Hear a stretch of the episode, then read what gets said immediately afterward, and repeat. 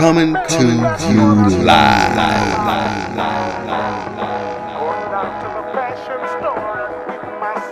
Soul Food Studios. From the basement of Sherman Phoenix. Yeah, black excellence. I am excellently black with intelligence. I am heaven sent. You are now tuned in to the Slick Talk with Scales podcast. What's going on? This is episode 16 of the Slick Talk with Scales podcast. Poetic Justice is the name of this episode. Yeah, Mocha, I see they let a real one out of jail. You know what I'm saying? Mark Zuckerberg, he signed your release papers. Michelle Don out of town, but I got Canned in here with me, as usual. And I got the lovely Miss Cherie in here with me today. You know it's poppy, y'all. Yeah, you know what I'm saying? So, Ken had to get my lighting together. I'm in here on my Beyonce today. So yeah, this nigga little diva. Yeah, he diva my lighting and shit. Nigga came down here and was like, where are my Snickers without the peanuts? He like, man, you just ain't being yourself today, bro. Right, dude. All in his bag and shit. It's probably from that sweatpants pic.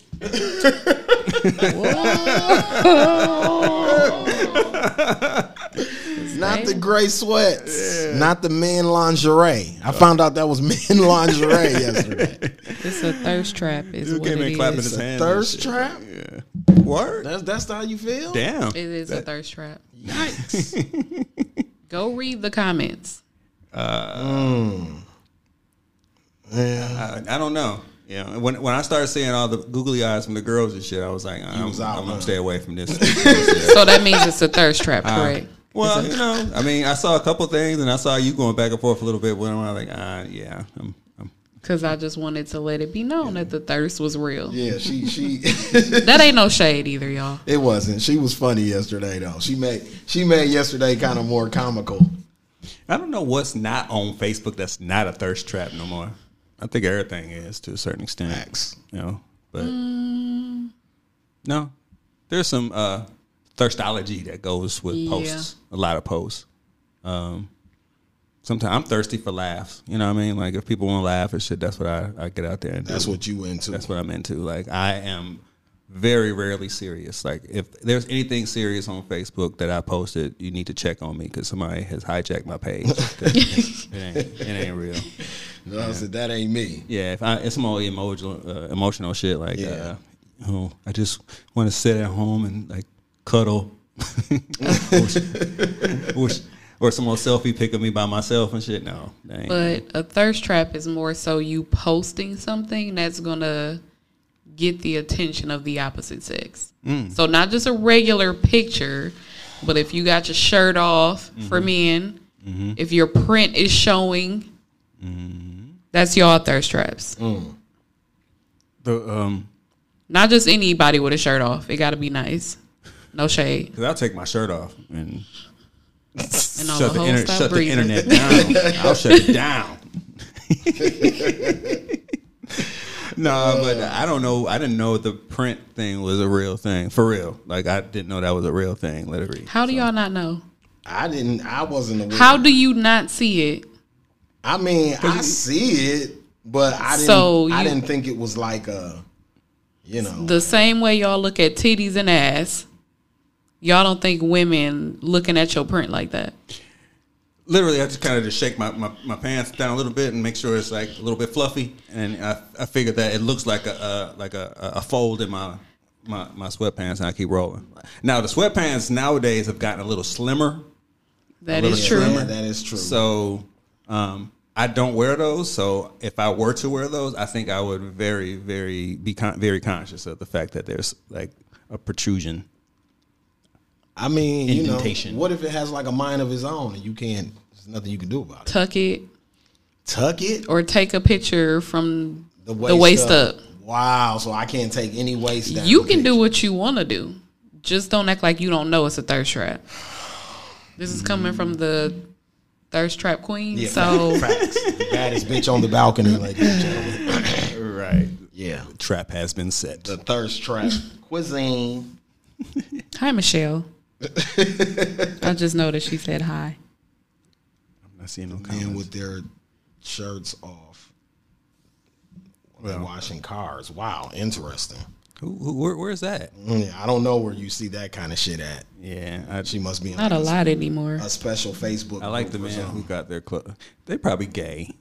Maybe they don't want to get their shirt messy. If it's hot outside and you washing your car, that's funny. I mean, why you got a shirt? You don't need a shirt on to wash your car in your driveway. I don't know what episode it was, but I did specify that there are some actions that niggas do on Facebook that will automatically qualify them as some sucker shit. Yeah, it's some old sucker shit. Suspect. I'm not even gonna say gay because that's a whole different thing, but it's some old suspect as. Very suspect. Ebrotional ass shit. Like, very suspect. Ebrotional? Yeah. You know, yeah, it's suspect. Like the multitude of selfies with shirts off, staring off into space and shit. You know what I mean? Like they can't look away? It's a certain kind of look away. I don't know, man. It's very questionable. No, the look away sometimes is cool and it's purposeful. But the thirst trap ones because it goes along with the persona of the nigga who's posting it. He's the band or the weird ass nigga Dwan. Yeah, the weird ass nigga do that shit too. You got a name for all of them? And the Wans. Yeah, it's the bitch ass nigga, the weird ass nigga, the punk ass nigga. I forgot what it was a tan. I forgot what. I learned that one at the barber shop. I died laughing with it. It'll come up to me. It'll come to me. But anyway. Yeah. Well, like I said, this is episode 16, Poetic Justice, Slick Talk with Scales podcast. If you're just tuning in on Facebook, please share. Shout out to my Spotify audience. We appreciate y'all. We seeing the numbers and the results. So please, please, please keep tuning in. And I guess we'll get right into it. I titled this episode Poetic Justice because... Jam Master Jay, the two is finally getting justice after what I think 18 years has been. Or a long time. It's been a long time. Yeah. It's been a long time. And I guess one of the guys is incarcerated already. And the other suspect, I think he's being picked up or got picked up yesterday or something. Yeah, I was surprised by how young he was. Yeah, me too. Me too. I think it was like 33 or 34 or something like that. So that mean he had to be like what 17 when he did the shit or something. He was a little killer. Yeah. But the nigga he was with was grown. You know what I'm saying? So. Right. There's a Netflix special that kind of goes through the step by step of how everything happened. It was pretty interesting actually. But yeah, it was 2002. 18 years. Damn. That broke my heart. Literally. Yeah, no, when that happened to Jam Master Jay, that was fucked up. Shout out to my homies from here that got a relationship with him. Yeah. You know what I mean? He had a lot of connections to Milwaukee. Mm-hmm. A lot of people don't know the Clicks clothing store that was started by my man. And it's in Shorewood, Adidas store. Yeah, yeah. You know, he's got a deep connection with Run DMC and the whole movement. So the original B-boys between them and Run DMC, and LL Cool J, just like the epitome of that image of the B-boy. Yeah, the shell toe Adidas, the tracksuits. You know what I'm saying? The leather jackets, the Kango hats, the whole 9 yards. You know what I'm saying? Yeah. Yep. Shout out to Shake.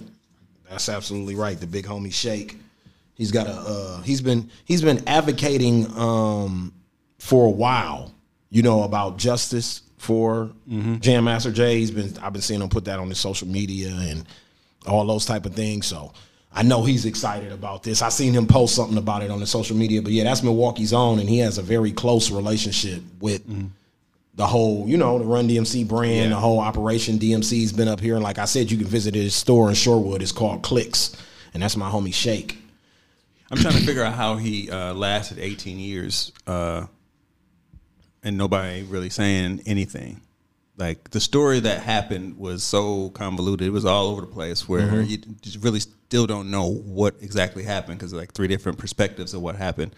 But they were buzzed into the studio as being known. Like, some, you come into a lot of places and they have a security checkpoint where you buzz in. And somebody buzzed them in. So it had to be somebody that they knew. And I'm assuming it was the Mr. Washington dude who's in jail already. Okay. He's 56, and then the other cat is 36.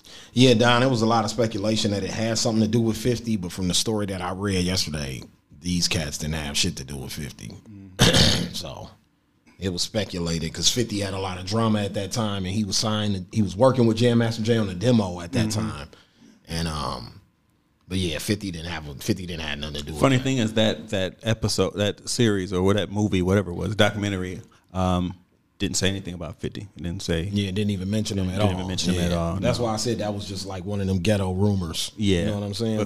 But Jam Master Jay was a pretty street dude. He was way more street than people give him credit for. Right. Like, you know what I mean? Like Run and DMC, they weren't street at all. But it's like I was saying when Rizzy was here the other day about how back in those days you wouldn't have known who was hustling. Right. You know what I'm saying? It wasn't like now where like shit goes with being a rapper and it's all over your social media and all that. Like them niggas, Run DMC, Rakim, all them dudes was selling a lot of dope back in the day, but you wouldn't have known it because on camera they were keeping up a certain image. You know what I mean? There was sell records and shit. Rumor that Eric B had dope houses in Milwaukee.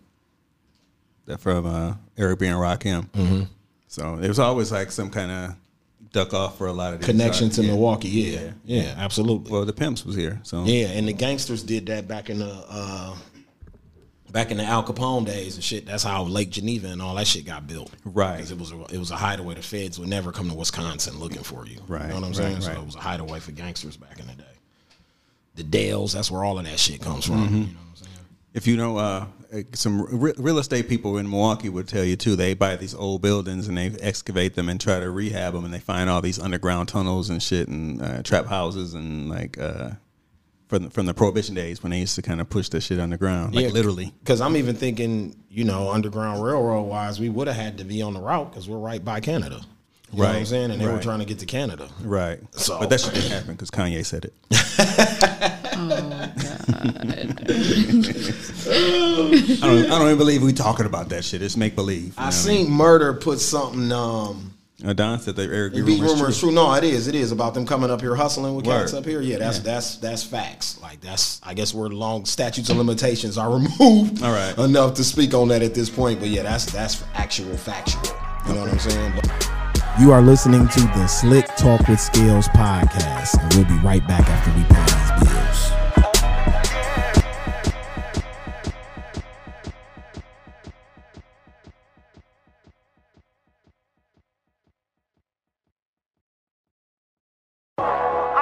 Coming to you live.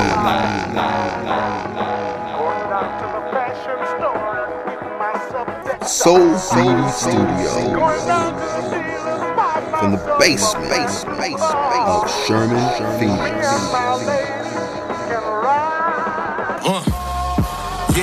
Black excellence. I am excellently black with intelligence. I am heaven sent. You are now tuned in to the Slick Talk with Scales podcast.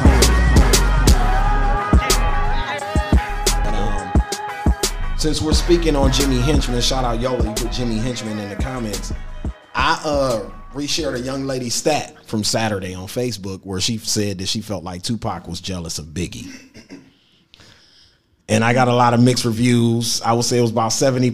Nigga, get the fuck out of here. And this is the worst shit I ever seen shared on Facebook. And Scales, what the fuck is wrong with you? And then the other 30% was like, I could kind of see where you and her are coming from with this. If you're a realist. Yeah, if you're a realist. And if you step away, if you take your fan perspective out of the shit. And you look at it like how the attorneys or the cops looked at the situation. Like... If you're a 40, 50-year-old black man on the police force, you're not enamored with Biggie or Tupac. You're just looking at it as what happened and what's the facts. Right. So that's kind of how I looked at the shit. I had to take my personal opinions and all of that out of it. But even back then when it was going on, I felt that way. I felt like he was mad. He was jealous. You know what I'm saying? And he was being a fucking hater. Like, that's how I felt. I was too much of a fan of everybody at the time. So it was very personal for me as far as when I was looking at stuff. I was like, I'm just not feeling the way this is going down right here. But becoming older, yeah, I can see. When you look back on the situation, now, a lot of people were like, how could he be jealous of Biggie? He sold more records than Biggie, and he had this and he had that. So for the people who were saying that, this is my rebuttal to those things, because I got tired of typing the same response to people saying that to me.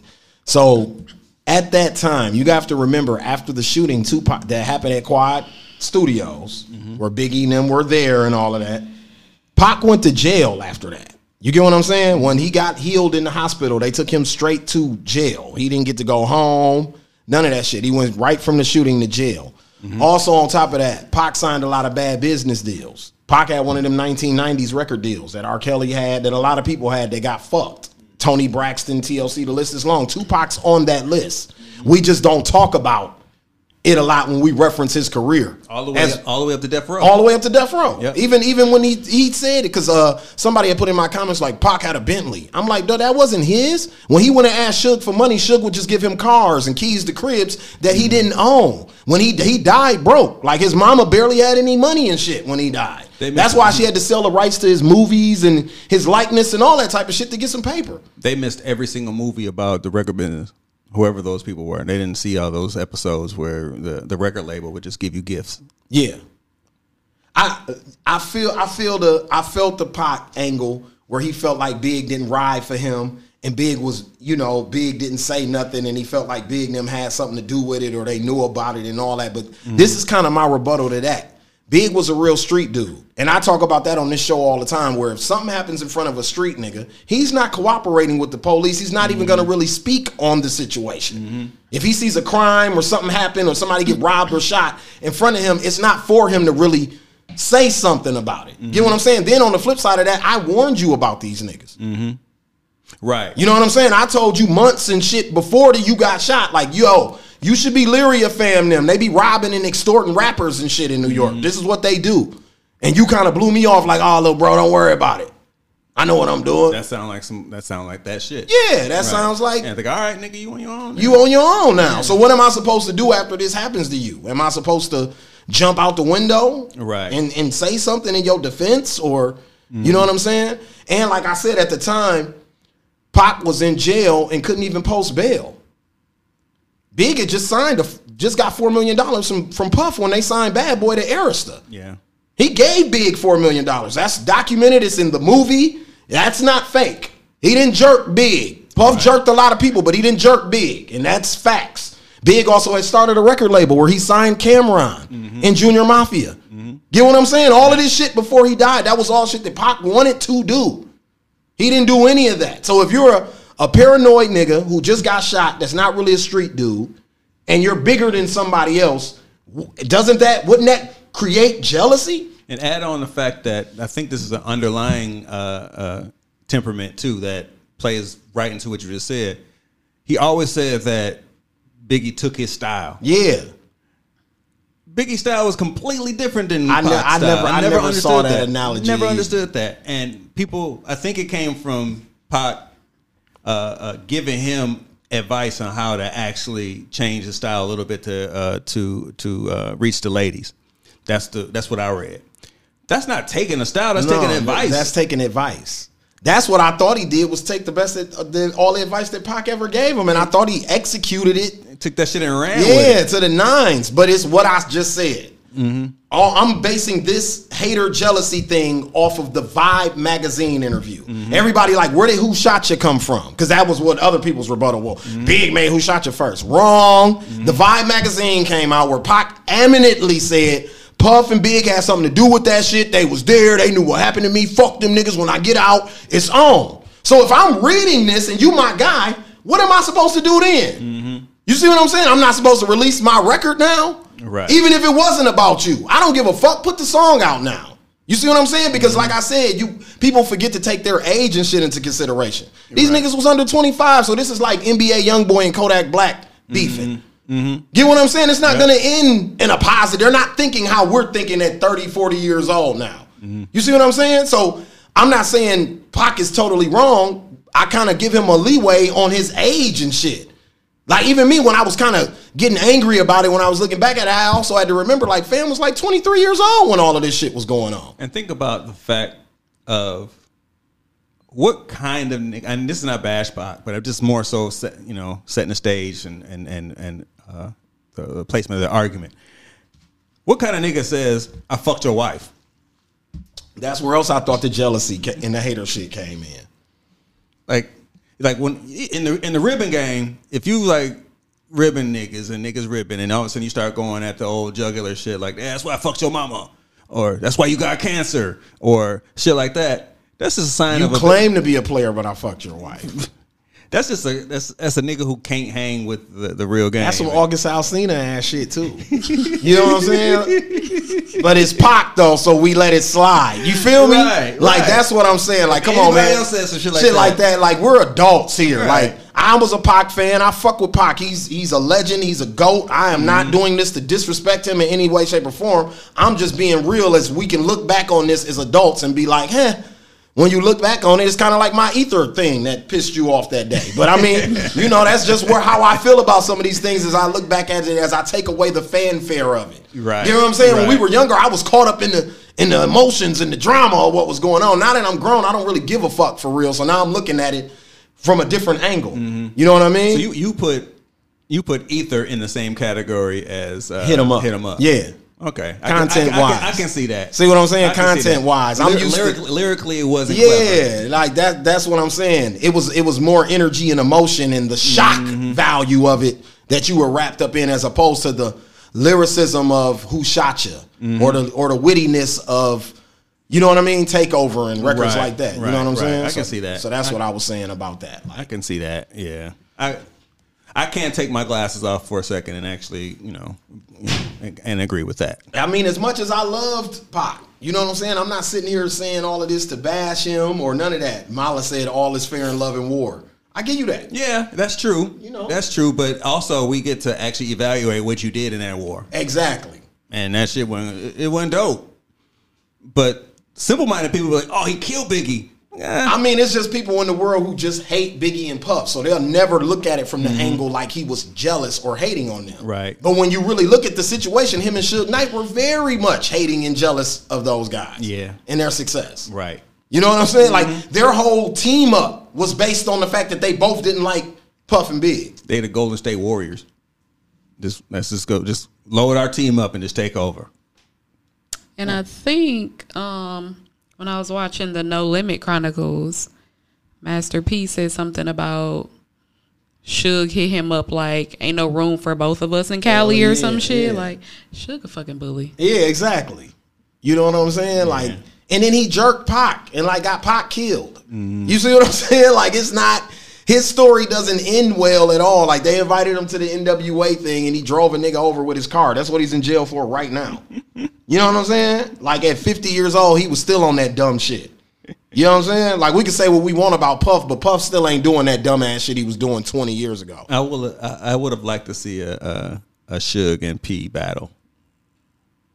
A beef. That would have got kind of dangerous. Somebody would have got shot. Yeah, that would have got dangerous because them New Orleans niggas don't play that shit. I got my money on the New Orleans. That's what I was about. That's what I'm saying. The New Orleans niggas has been the murder capital of the world. I remember, and I love New Orleans. I love Louisiana. Yeah, Don. But a lot of people don't look at it like Pac did some sucker shit. Hey, man, players fuck up sometimes. Yeah, he can be your idol, and you can idolize him, and you can say he was a bigger rapper than Big and all that shit when it was all said and done. But there was a point in time in his life where he was jealous of what dude had going on. I'm gonna go a step further. He didn't just do sucker shit. He was living a sucker life. Yeah, he was living a sucker life. Yeah. Even that, because he was portraying something that he wasn't. Yeah, and it was kind of like anti-movement. We don't speak on that much. Like, this nigga was like the most pro-black nigga at one point in time in the game. Then he got broke and like went to jail. And then when he came out, he was like a West Coast gangster. Right. Like, how does that even happen? Like, your mama was Black Panther, your daddy was Black Panther. You're a Black Panther, bruh. Jada Pinkett said you was Black Panther at the art school y'all went to. You weren't no gangster. You know what I'm saying? Digital Underground said you weren't a gangster.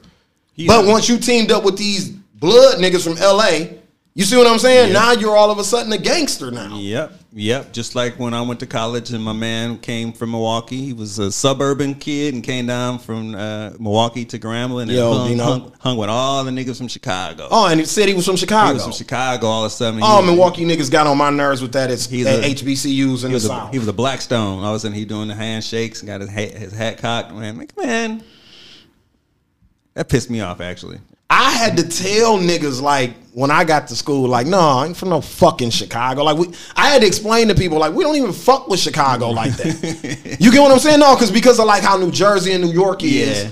or even, like, Georgia and Florida or Georgia and Alabama, people yeah. just assume that we got those type of relate, and we don't. Mm-hmm. Milwaukee and Chicago don't. Wisconsin and Illinois do.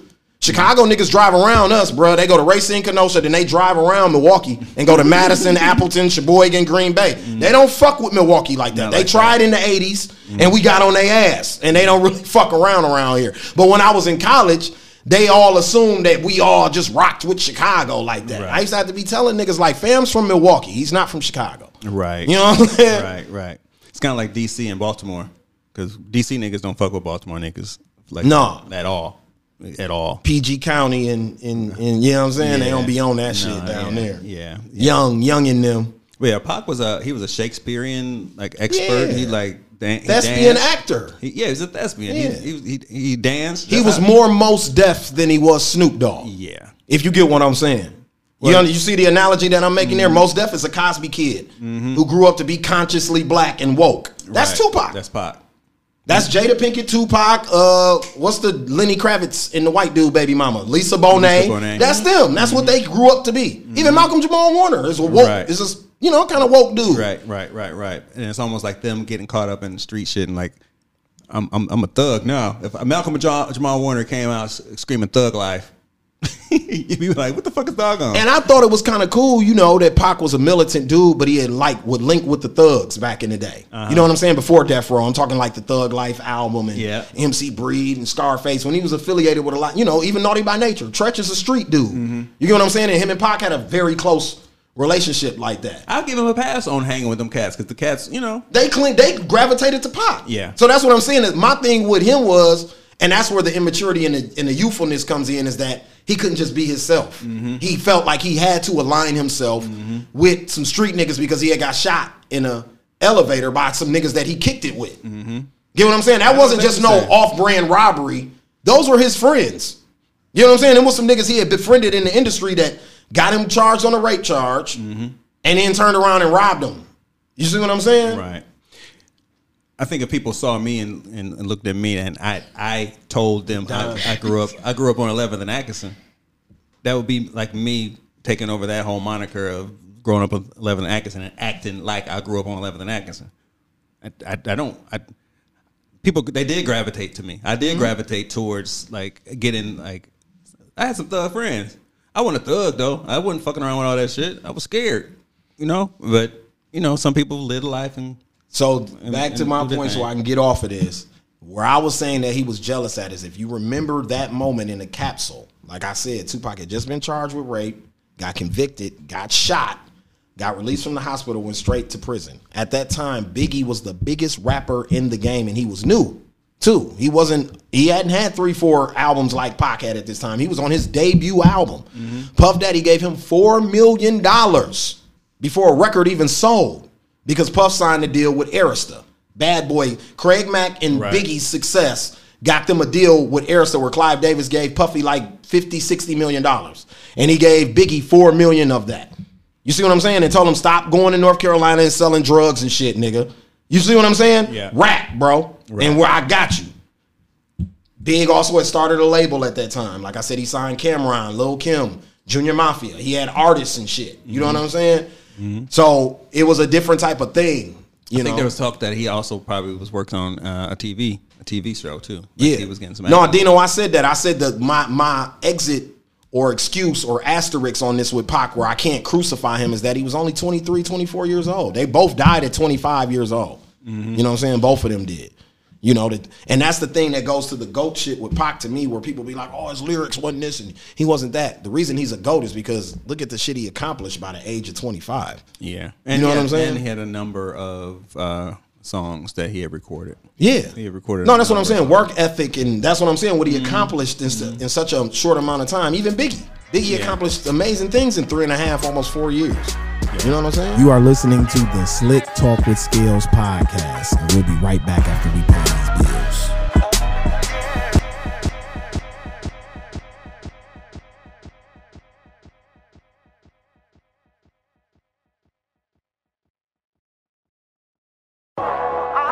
Coming to you live.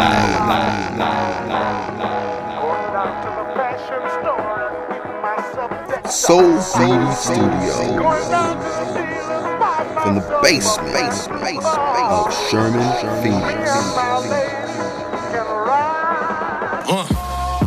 Yeah, black excellence. I am excellently black with intelligence. I am heaven sent. You are now tuned in to the Slick Talk with Scales podcast.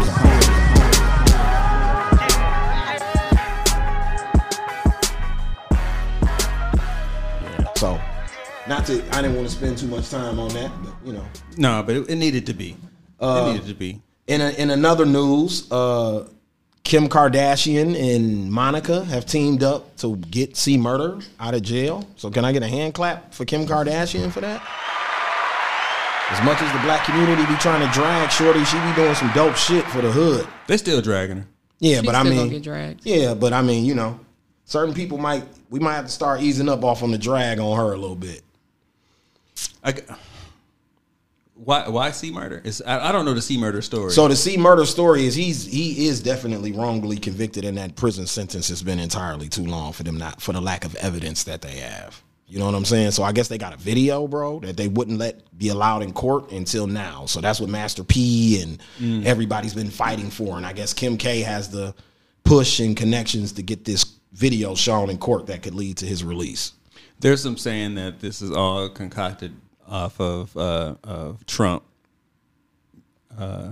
trying to get black votes, for helping listening. So like my conservative aunt that goes to Christian faith and works a job, and her husband works a job, and her son goes to college. She don't give a fuck about C. Murder. No.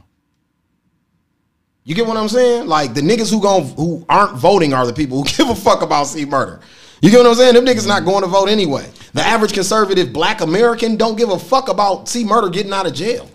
You know what I'm saying? Like that shit doesn't, like when people be trying to put that shit into politics, like that shit don't hold that much weight. Yo, auntie not saying free C. Murder. No, my auntie don't give a fuck about no C. Murder. She gonna ask me why the fuck is that his name and maybe he should stay in prison. You see what I'm saying? That's what she's gonna say. Like, what was you gonna say, Cherie? I was gonna say I like that. I like fuck them other niggas, but I ain't yelling it either. Monica got a divorce and now she trying to get her ex out of prison. I thought P was saying like fuck C. Murder. He was on some fuck shit. I guess the last time P tried to get C. Murder out, he had caught some more cases or something while he was in there, so it fucked up their case on getting him out or something. He did something on the phone or caught a charge while he was in there. But I guess that was years ago, so I think he back on his, you know what I mean, back on his defense with him, I guess. Yeah. So I don't know what that is. So I won't see murder out. I think it's been long enough. I think he served enough time for them not to really have any evidence, no weapon. You know what I'm saying? I don't want him to rap though. No, he ain't got to rap. Definitely not. No, he should be free though. Just be free if that's the case. He gonna try it. I guess I didn't know Monica's ex was in jail, but you know, now I know because I come on this Slick Talk with Scales show to learn shit. So, yeah, I didn't know. They were a thing back in the day, right? I didn't know that. You didn't know that either. I knew that. Who that? Monica and C. Murder. I knew they were a thing back in the day. She loved them hood niggas. Yeah, I kind of knew about that. Yeah, she loves hood niggas. I did not know that. Yeah, but I kind of knew that. Because it's Rocco's her baby daddy, right? And then it was C. Murder, and C. Murder went to jail, and I believe she got with Shannon Brown shortly after that. I forgot. And then she was with Shannon Brown this entire time, and then they got divorced like last year. Because she was in Milwaukee when Sterling Brown was going through his shit with the cops or whatever from the Milwaukee Bucks. You know, that's Shannon Brown's brother, right? So Monica came up here for like a couple of his court cases and hearings and support him and shit like that. So Monica is very good friends with the Kardashians. A lot of people don't know that. But she's very cool with the Kardashians. So I guess she ran this situation by Kim. And Kim was like, oh, yeah, I got the counsel. You know, we're working on prison reform and, you know, getting people's sentences lifted. So Kim K lended a hand. If you have the resources that the Kardashians have or people of that caliber have, would you be friends with the Kardashians? Would you befriend them? Yeah, I would, wouldn't you? Just for the connections and opportunities and shit. I think so. Yeah, I think so. I wouldn't be an enemy. You know what I mean? Like I would like to be invited to some shit. You know what I'm saying? Or be able to call Kris Jenner when I need a favor. Yeah, yeah. Because, you know, she got pulled. Yeah, she's got super pulled. Well, shit, I guess I would need to know, too, just in case I get locked up and they send Kim. I mean, if you just look at, if you look at the whole situation, like I said, they get a bad rap. But if you look at the whole dynamic of their entire family, anybody that's been involved in it is very successful. Yeah. You know? Regardless. Regardless of how it ended or whatever's going on. Like, you look at a Tyga. Yeah, Tyga's still relevant. Look at Black China. Yeah. Except... Kim ex-husband, the basketball Kris player Humphries. Yeah, yeah. What is he doing now? I don't know. He was well off though before he even got involved with her though. He had way more money than her at that time. At that time, yeah, at that time. I think she's tripled him at this point, but back then he had more money than her. She Badu'd him. Yeah, I mean Kim's disappeared. Kim's dad was an attorney, so you know this shit kind of makes sense. Because even Ray J is popping. Yeah, Ray J's popping. Yeah. Yeah, that's why I said if you look at the Kardashian tree, mm-hmm. if you fall or into any of those coochies over there, you know what I mean? Mm-hmm. Usually come out all right. I mean, the dad is weird, but I think he was weird before Kris met him. Yeah, that's beyond weird. Yeah, you know, yeah. He's. I mean, how do you go through that and all of a sudden look back like damn? No, he was Bruce Jenner on Wheaties boxes in the 70s and shit, right. And now he's like a woman. Yeah. That's a very, very, very serious decision to make. Very. Like, how long? Didn't one of them say, like, he used to try on Kris dresses or something? Yeah, that's what the girls were saying. I think his daughters, the Jenners were saying that. Kylie and Kendall were saying that. That's just like a mistake you cannot turn back around. And like, you can't have remorse over that shit. Like, damn, I shouldn't have got my shit cut off. Did he get it cut off? No, I think he still got his. I thought he was going through the full transition. No, he ain't did it yet. He's been pump faking. I don't want to say he's too old for that, but you can't be risking surgeries like that at his age. At his age, that is true. Or you can be like, fuck it, I ain't got nothing to lose. That might be why he ain't did it yet, huh? Because of his age and shit. Listen, I'm not dying for a sex change. Yeah, it ain't that serious. He said, shit, Ray J made her famous. I don't know, y'all. A lot of y'all. I didn't know about her prior to the Ray J tape. You didn't. She was just Paris Hilton's friend. Paris Hilton had just made a porno right before that, and I was into celebrity pornos. And Ray J made one with this Kim Kardashian girl who was Robert Kardashian's daughter, who was a famous attorney from the OJ case. So yeah, Ray J was bigger than her at that time. But even Ray J will tell you, you know, he hit it first. If it wasn't for Kris Kardashian turning their sex tape into a business deal, which it's still one of the highest viewed videos in porn on digital, like digitally online, and they're still getting residuals from it. And they got a big ass payday when they signed the deal, and they're still getting residuals from it to this day. And I still haven't seen it. I mean, it's nothing super spectacular. Yeah.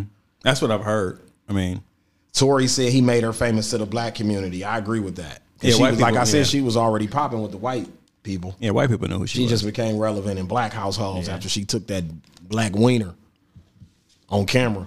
You know what I'm saying? I said Ray J made her coochie smile.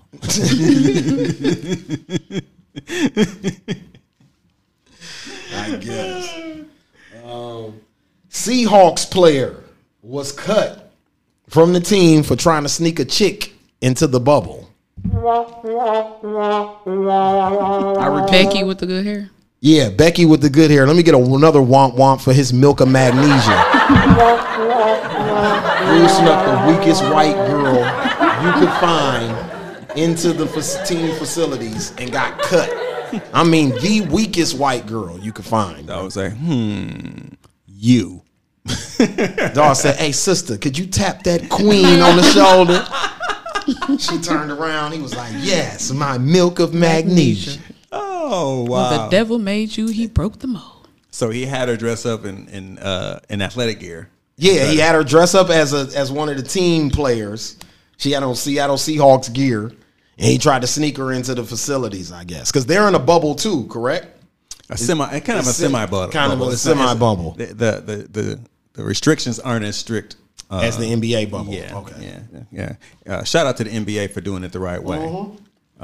You can't even, the groupies can't even come to the bubble. Nah. They done banned Instagram bitches and all that. Like, right. Them niggas dragging a lot. Ain't that? A lot. Dog. I mean, I feel bad for, well, one. Or they smashing hotel workers and shit. Them chicks at the hotel probably getting it in right now. That's working at the resort. Right. Woo. So it was funny already that he snuck a chick in. It was funny that he snuck a chick in and had her dress up like an athlete. It was funny when I saw the headline and it said, white girl identified. Right. White girl identified. And it had her face. I'm like, dude, you look a white girl in the dictionary and it's definitely her. Oh, is that? I mean, she's the pastiest, weakest white girl he could have found, bro. Like, I don't date white women, and I'm, you know what I'm saying? Mm-hmm. I'm not really into that. But if I see a nice looking one, I will say, yeah, nah, she looks nice. Yeah, this chick he had, she wasn't one of those. Nah, this wasn't a Scarlett Johansson or no shit like that. Unless she got just a banging body that we ain't see. Mm-mm. Mm-mm. I'm just saying. Like, she doesn't. I can tell from that picture. No, yeah. Well, I ain't going. She's needs to probably be on suicide watch now because everybody is like, you risked it all for her. She was so suspect, bro. Like the weakest shit ever, my nigga. Like, yeah. Does he have a wife? No, he was a young. He's like a young African player or something. Yeah, shit. He is. He's definitely. He's a rookie. Yeah, he's a rookie. He's a rookie. He just can't. You know, he got cut. Yeah, he's gone. He's came in. So career done. I wonder, do we get another shot? Think another team will give him a chance? Do you think this was too much? Were they being petty? Should he have just been penalized? Or I think it was. That's a good question because I guess when you think about it's kind of excessive. It is excessive, but you think about the risk that he put out there. I guess in this time period because of COVID and all that. Yeah. But, you know, we charge a lot of shit to the game of being young. Dawn said she had a boy chest, fam. She definitely looked like she kick it in Laguna Beach. Oh, yeah. She was weak. I guess Ship can speak about on that. I you know, if Ship speaks, I believe it. Like, she looked like she'd be at, like, Trader Joe's or something. She was weak as fuck. Like, yeah, like I said. She restocked cheese at Trader Joe's. Like one of the weakest white girls I've ever fucking seen, bro. Like seriously, like you can't. That's just the neck up. That's just the neck up. It don't matter. That's all I needed. That's just the neck up. You don't need any more. Yeah, I didn't even need to see nothing else. That was enough for me, boss. Yeah, I thought she might. I never saw the body, but you know, I'm just that's the only pass I can give, dude. She is flat. Well, I didn't see no. Nothing other than that. I don't need to see her flat. Her drip and swag and everything was just weak. Mm. Like I said, them niggas is encountering badder white chicks than that. You know what I'm saying? I don't know her name. And you up in Seattle, they got a nice white population up there. I'm sure with some better looking white girls than that chick. To be risking it all for her especially. You know what I'm saying? She looked like her name was like definitely Amanda. Yeah. Right? Yeah. It wasn't even Becky. It's Amanda. So, another thing I wanted to get into, and I'm going to have to throw to you for this, Ken. You're going to kind of take over the show at this point. Uh-oh. Frank Nitti versus Homer Blow. Yeah. So, you can throw it at me, but all I know is that there's the residual dirt that's floating around these internets. I saw a post posted by Homer Blow.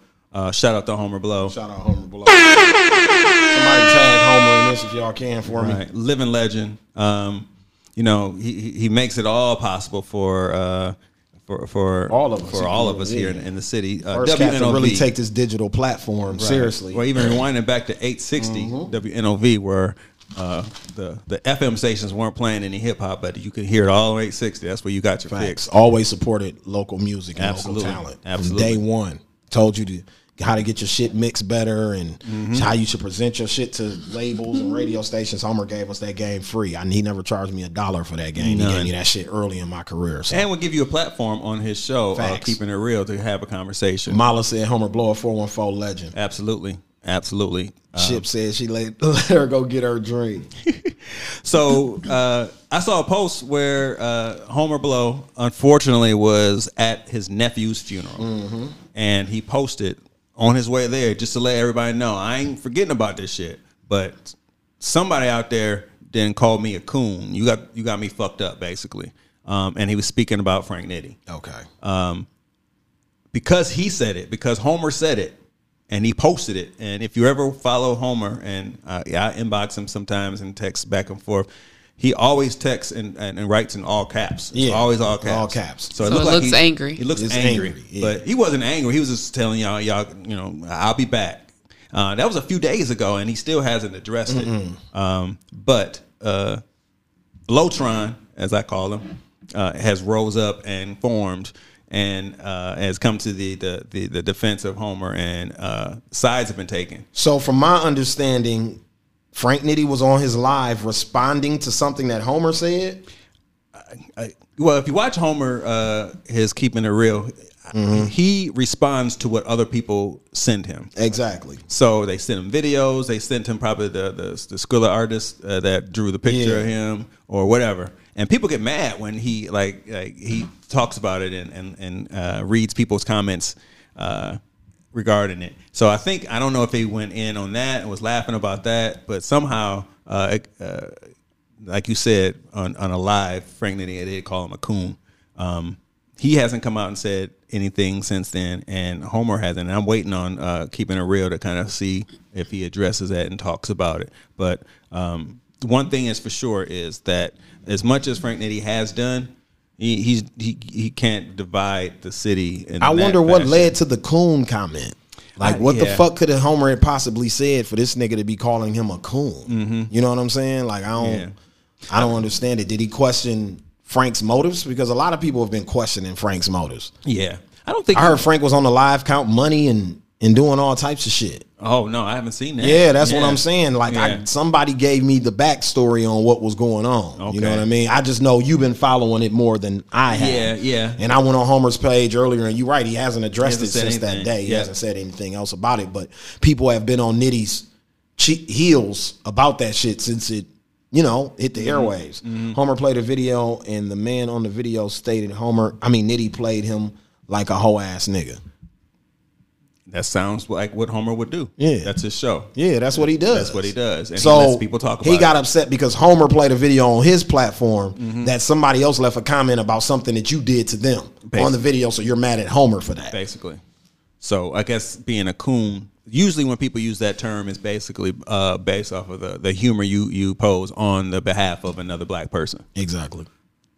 If the shit funny, I'm gonna laugh.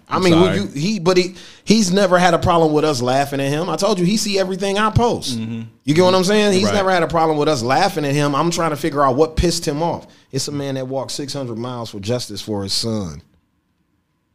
So the man who walked 600 miles for justice for his son said Nitti played him like a hoe ass nigga. Is that what you're saying? I think that's what's saying. Ship is trying to say. I'm not sure. Well, I mean, what I saw was that Homer has a lot more support than Mala said. Sensitive ass nigga, right? Yeah, like Homer seems to have a lot more support on the behalf of his stance as opposed. Well, I mean, Frank has a lot of support, but he's dead wrong in this stance right here. That's the thing, right? And like I said, it's a lot of people who, once this got exposed, and this is what I wanna say about that. Chip said yes, but this is what I want to say about our people in general. We have to stop waiting until like motherfuckers ready to cancel somebody to start bringing up the shit that you got a problem with these people about. If you were questioning Frank Nitti's motives, you probably should have said something. What, they're on like day 68 of Black Lives Matter movement in Milwaukee or whatever. Right. You probably should have said something 67 days ago. You get what I'm saying? Instead of waiting until he attacks Homer Blow, now you got a laundry list of shit problems with this guy. When you've been watching Facebook, social media, do nothing but praise this nigga this entire time this shit been going on. I haven't seen the video, but I would hope that the situation was the dude was just caught on tape talking about it. Like, he didn't post it out there to actually shit on him. He was like talking and like, you know, dog walking to D.C. and shit, but he played me like a nigga, a whole ass nigga kind of thing, and he got caught, and then Homer played it. Homer's platform is pretty big, you know. It's very large. You never know who's going to tune in. It's not even as small of an audience as we got. We get 1,000 people on the average on here. Homer shit is 10 times that. Exactly. You get what I'm saying? So you figure that as soon as it hit them wherever they are, Indiana or Ohio, wherever they're walking at this point. But you know, I'm waiting to see how it plays out. He said, I'm sure a lot of that is nerves, fam. He been taking a lot of shit, and he walking 3,000 miles. Nigga probably tired, right? Mentally frustrated and exhausted. You know, I mean, that's funny, but that's stress. Yeah, it is. Yeah, stress will take you there. Like, who this motherfucker? You know, you think he's on a finesse though? I don't think he is. I don't think he is. If he on there bragging about his Cash App and how much money he got and all type of shit, man, it's a lot more other finessing to do. I ain't walking to DC. I ain't walking to DC on no finesse shit. Like, there's some other shit you can do that could be a little shadier than collecting money going to DC. Like, you're going for a cause, so, and you're on you're under a should microscope. We feel sorry for these people who've been Cash Apping him money blindly and shit like that to support what he's doing? They know what they doing. No, it's a conscious effort to do that. Like, I mean, so you don't give a fuck if he getting high with the money or nothing. You did your part by sending it. Hey, you need to get to DC. So if we can, before DC, I used to watch this guy, you know, post his Cash App on his lives and shit in Milwaukee still. And I'm talking about, bro, it would be 200, 300, damn near 300 people sending this nigga money in a day, like literally. But what is they sending it for? Just to support what they doing. Okay. You know what I'm saying? Maybe also because he out in these streets every day and not necessarily working. Does he have a job? I guess he doesn't have a job to do this, so they're financing him. I mean, they need water. People out there need water. So maybe just drop him off the water instead of Cash happening. That's where I'm trying to separate, where people don't feel like they're being played. Like, this is a Greenleaf situation or some church shit going on now. Yeah, I mean, if I give anybody some money, the risk of something happening is in the midst of me giving the money. Like, I just hope it goes in the right spot. That's all I can have. Like, if somebody loaned you, if I borrowed somebody some money, I probably am thinking I'm not getting that back. It's expendable. Intent is, as long as the person giving, well, that's all that matters. That's what I'm saying. What a person do after that, you can't really control. I gave it on my thought process. Yeah, my thought process. If you getting high, I'm not going to be like, oh, man, give my money back. But I'm saying to take away your buyer's remorse or the guilt, maybe you should just drop off the necessities you feel like they need. Like, if them niggas look hungry, take them some JJ's.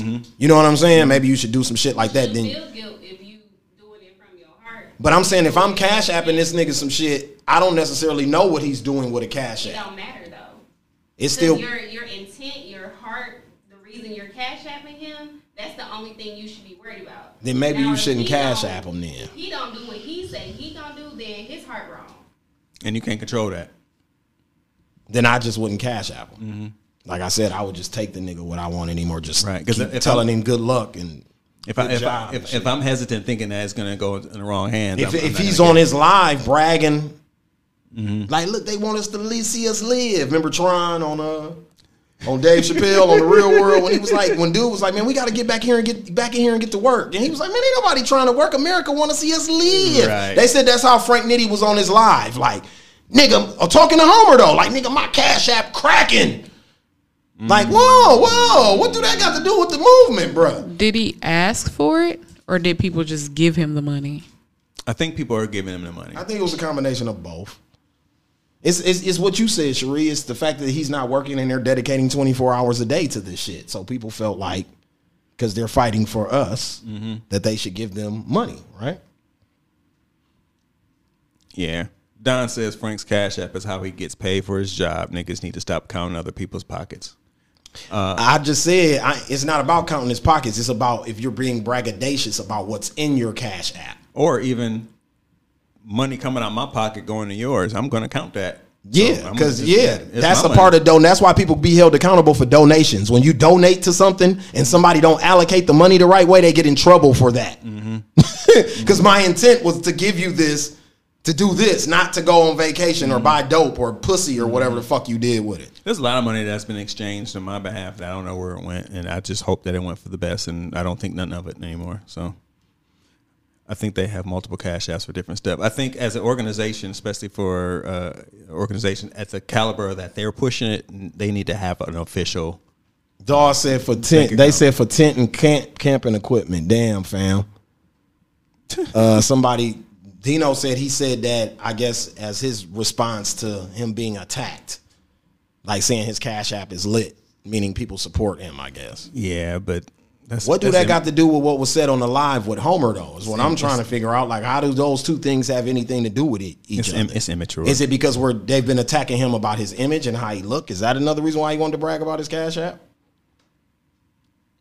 Because his hygiene, being attacked about his hygiene and shit like that. I'm sure this is not the last time we're going to talk about this. And I've been pressing to try to get Homer to actually explain what was going on with it. But we'll see. We'll see. Somebody said they thought they were staying in hotels. See, y'all just speaking. Is that in Milwaukee they're staying in hotels too? See, I'm not just speaking on the walk to D.C. People been giving this nigga money 2 months ago when the George Floyd shit happened and the Black Lives Matter shit kicked off here. I watched the very first live when niggas was out looting, tearing up Walgreens. I watched the very first night of this shit. Mm. Frank been getting money since the first night. Yeah, I don't know why. You see what I'm saying? I don't know why for that. I can understand for the travel. Dino, Blow hasn't went live yet in response to this. Yeah, I think it's tomorrow. It's tomorrow. Wednesdays, right? And I think he's taking a break, and I have to check my. I'll let you know in a second. So Tamika says she think is. I think Tamika says she think it's one for him, one for the movement, and one for Tory Lowe or something. Oh. I'm just gonna say nobody knows. Yeah, he'll be on tomorrow. He said it'll be on Wednesday, so. We'll be on the lookout to see what he says tomorrow, if he says anything. But I know that people in the comments definitely gonna respond because there's been too much support and shit like that shown to for Frank saying whatever he said about him. So see, this is definitely a Biggie Smalls response time where he's like, I ain't saying shit. You know what I'm saying? Just put out his little statement, right? You know what I'm saying? I just don't understand the response, you know. And like I said, for. You know, I be on here playing devil's advocate. You know, I don't give a fuck about Frank or his Cash Apps or none of that shit because I'm not sending him a fucking dollar. But, you know, at the same time, because I know the nigga. You know what I'm saying? That's my guy, but I'm not sending him shit. But I'm not telling you not to. If that's what you feel, if your heart pushes you to do that, do that. What you're supposed to do is actually, I guess, if you're a spiritual person, pray and give. And, and hope that it went to where it had to go. But at the same time, we also have to stop. Putting people on pedestals. Mm-hmm. You know, even if Frank might be for the people or you feel like he might be the cause, he has flaws and faults too. Yeah, we all do. You know what I'm saying? Don't make this an Elijah Muhammad Malcolm X situation here where you put all your eggs and shit in the one basket with a nigga and he turn out to be something else. You see what I'm saying? Or he slips or backslides. Which, you know what I'm saying? This is definitely the division of a city that already is lacking any type of leadership. When this happens like this. So shit, you better send us that stack, Don. Right. Get the fuck out of here, nigga. When is Don coming back? I don't know, but he up there. He must be up there. He up there stunned. Yeah, I told you he's selling bags of toxic. He must be smoking one of them motherfuckers. Yeah, Don, he making a meth run. Sending this nigga a G, send us a G. Fuck wrong with you? Yeah, we all fall short. That's what I'm saying. So that's why we have to stop putting people on pedestals because of the shit that they're doing. Just support what they're doing at the moment. But once the cameras go off or the lives go off, we don't know what this nigga is doing or saying. Mm-hmm. Shit, you know what I'm saying? Mm-hmm. And vice versa. Like, so it is what it is. Do we know where they are as far as their walk? I don't know where they at now. Do anybody got an update on them? Anybody in the comments know where they at? I don't know where they at. They was in Indiana fighting the police and the KKK last time I checked. So. Yeah.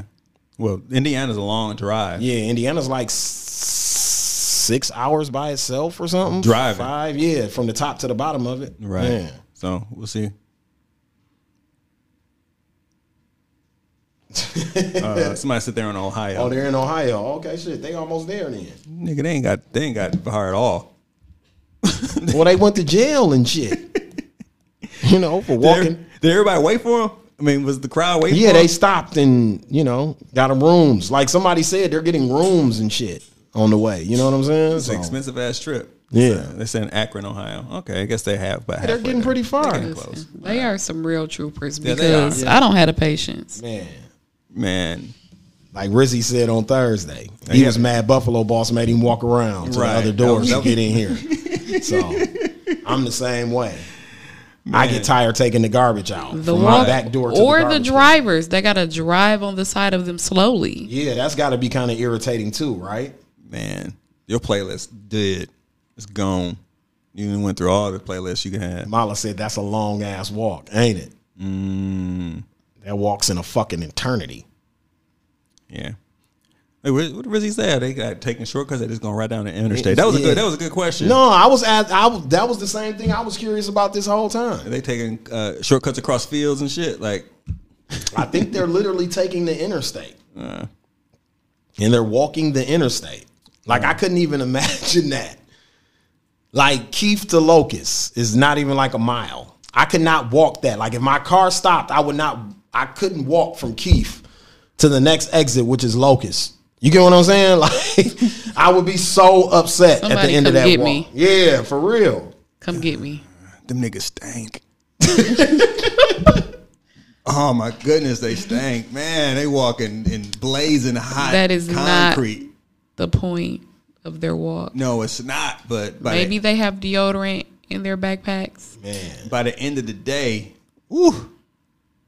Shit, right. He wear a hat all the time too. See, I wouldn't be going through no fields. That's dangerous, right? Them back fields in Indiana and Ohio, it's gonna be some rednecks back there that's gonna smoke something. One thing about my road trips, I'll take like an atlas or something. I'll try to find some of those two-way highways and get off the interstate so I can get a little bit of scenery. But back there ain't no gas stations and shit. Like, you gotta really time that shit out. Like, so I've seen one too many scary movies. I ain't going. Okay, Hills Have Eyes is out there. It's a lot of them. Yeah. But, well, I guess they going a long way around. Jeepers creepers. Like, nah, keep me on the road. Actually, you know what? You can actually Google a path and actually track the walk. Okay. Really? Yeah. It gives you a driving distance, a walking distance. I forgot what the other distance is. They got that? No, I'm saying on the. I thought you said they had one for them niggas. I'm like, damn, okay, they getting tech savvy. No, you can actually track your. Hey, I don't care if it's a movie. Somebody out there. some of this stuff. Texas Chainsaw, based off a real nigga. No, the real shit that be happening in those, like, unsolved mysteries and shit like that. Like, Jeffrey Dahmer's from Ohio, correct? He from here. No, he's from Ohio originally. Was he? Yep. I thought he was born here. Remember, he started his killings in Ohio as a kid on the farm or whatever the fuck. Then they moved here. He moved. Did his family move here or he just moved here? One of the two, but that shit started in Ohio. Mm-hmm. Worked at Ambrosia. Hey, am I frozen up there? You are listening to the Slick Talk with Scales podcast, and we'll be right back after we pay these bills.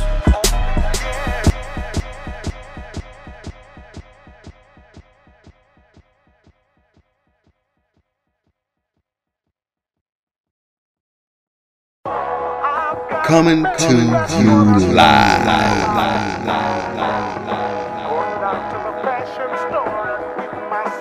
Soul Food Studios. From the basement of Sherman Phoenix.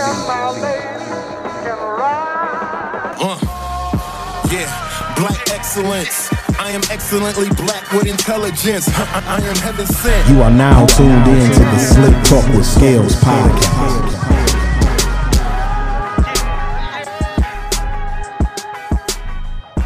Okay. Oh, damn. Okay, I'm back. So, speaking of Black Lives Matter, financial literacy versus Black Lives Matter versus white supremacy. I wanted to play something real quick, and then we was going to talk about it. Let me tell you. This ain't where you come to complain about our problems as a people, then scrutinize every solution. I tweeted about the Asian community, how they have the lowest voter turnout, yet they own a lot of their communities. And then I asked, what do they know about group economics that we don't? And all I got from the black community was excuses, reasons why they were allowed to do that, and the reasons why massa won't let us. Of course, we work hard, but let's not pretend like we don't need help when it comes to financial literacy and business altogether. Are we systematically oppressed? Yes, but what we gonna do about it? Lick our wounds, talk about it, and hope it changes? Do we actually want to build generational wealth, or do we want to complain that we don't have it? Do we actually want to close the wealth gap, or just talk about the wealth gap problem? It's way too many, and I mean way too many people on here that just want to talk about problems instead of implementing solutions. And they're the same ones who gonna die broke, die struggling, all while screaming about fighting white supremacy. Let me tell y'all a secret that legit everyone else knows but us. You fight white supremacy with economic power. So what do y'all think about that? That's always been the fact. That's always been the stance that a lot of powerful black people have said. Kind of going back to what we said about the division of Frank Nitti and the Homer Below situation. When you start dividing, it weakens us. And in order to counter that, you have to have some type of camaraderie, some kind of collaboration.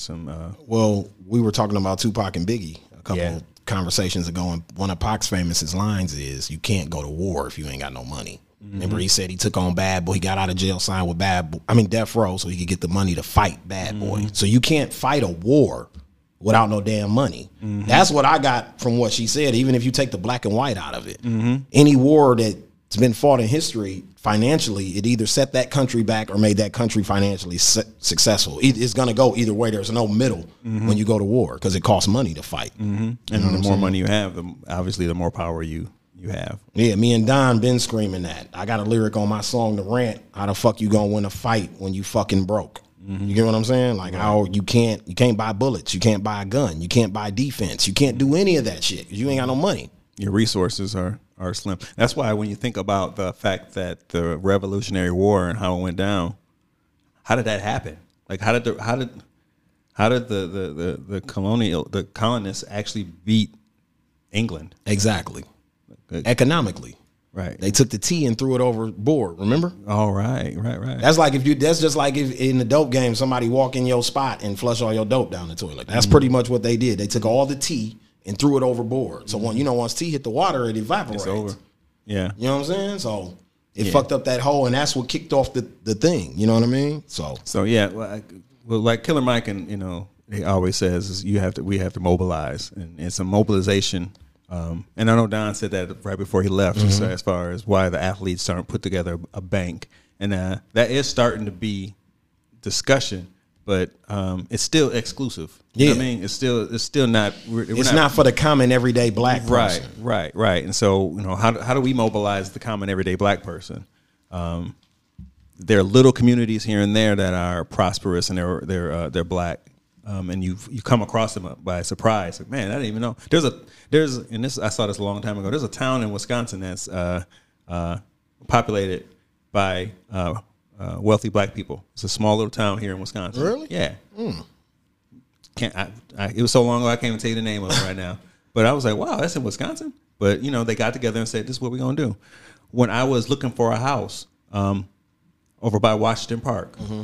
I was looking around there, and some my white families that I was when I was a principal of school was trying to get me to move there, because what they did was took up a block of a bunch of these houses and getting their friends to buy the houses so they can actually make their neighborhood right behind Washington Park. Washington High School. I'm sorry, and behind Washington High School, there's some suspect areas over there. It's like a pocket of a suspect there, but there's a block of just white families.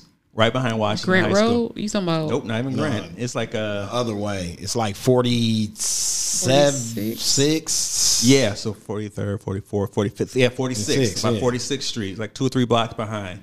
Actually, not even. It's like a block or two behind Washington High School.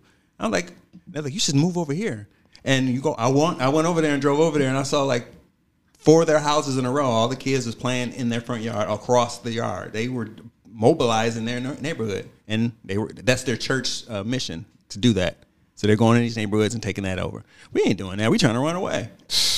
We actually are the ones selling the houses to those white people because we trying to go out. And I did it. I moved out to Menominee Falls at one point. I'm like, man, I can get the fuck out of here. I regret it because I ran into some shit. But, mobilizing is the key. It is definitely the key. And we are far from that. And who starts that?